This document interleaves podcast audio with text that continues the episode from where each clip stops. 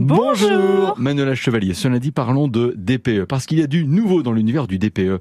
Mais DPE, ces trois lettres signifient quoi? Diagnostic de performance énergétique. Bien. vous êtes certainement euh, habitué à consulter les annonces immobilières et à voir ces petites étiquettes de couleurs. Oui. Euh, le haut du tableau, enfin le haut de l'étiquette est plutôt un logement qui a une valeur euh, verte, on va dire. Donc les premières lettres de l'alphabet, ABC, notamment. Voilà.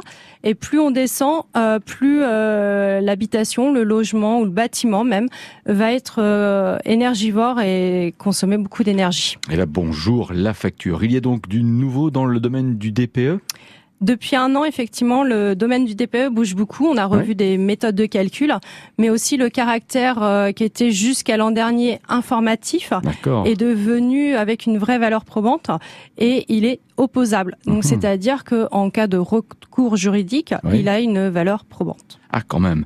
Qu'est-ce qui va changer à la rentrée? Là, je pense donc à ce mois de septembre 2022. Voilà. À partir du 1er septembre 2022, il faut savoir que tous les logements qui auront été répertoriés euh, dans les classifications F et G euh, du diagnostic se verront obligés pour la vente, je précise bien pour, la, vente de euh, faire un audit thermique. Donc c'est-à-dire que euh, ça sera un DPE mais beaucoup plus poussé parce que le DPE nous indique euh, les préconisations en cas de travaux, l'investissement financier qu'il faudra faire pour diminuer les consommations. Mhm. Mais là on sera vraiment sur un audit donc ça sera quelque chose encore plus poussé. J'ai envie de faire un parallèle avec l'automobile. Il y a, vous savez, le contrôle technique et la contre-visite. Mais quelque part c'est un petit peu la contre-visite mais à rapporter à un bien immobilier à vendre. Oui, c'est ça. Bah, de toute façon, ça fait partie euh, d'un contrôle technique de l'habitation. Absolument. Manuela Chevalier, est-ce qu'en certes, il y a beaucoup de logements, à votre avis, qui euh, sont justement euh, concernés ou qui pourraient l'être si effectivement il y a un petit peu renforcement de, ce DPE alors ça représente à peu près 15% du parc immobilier sartois. D'accord. ce qui est un peu moins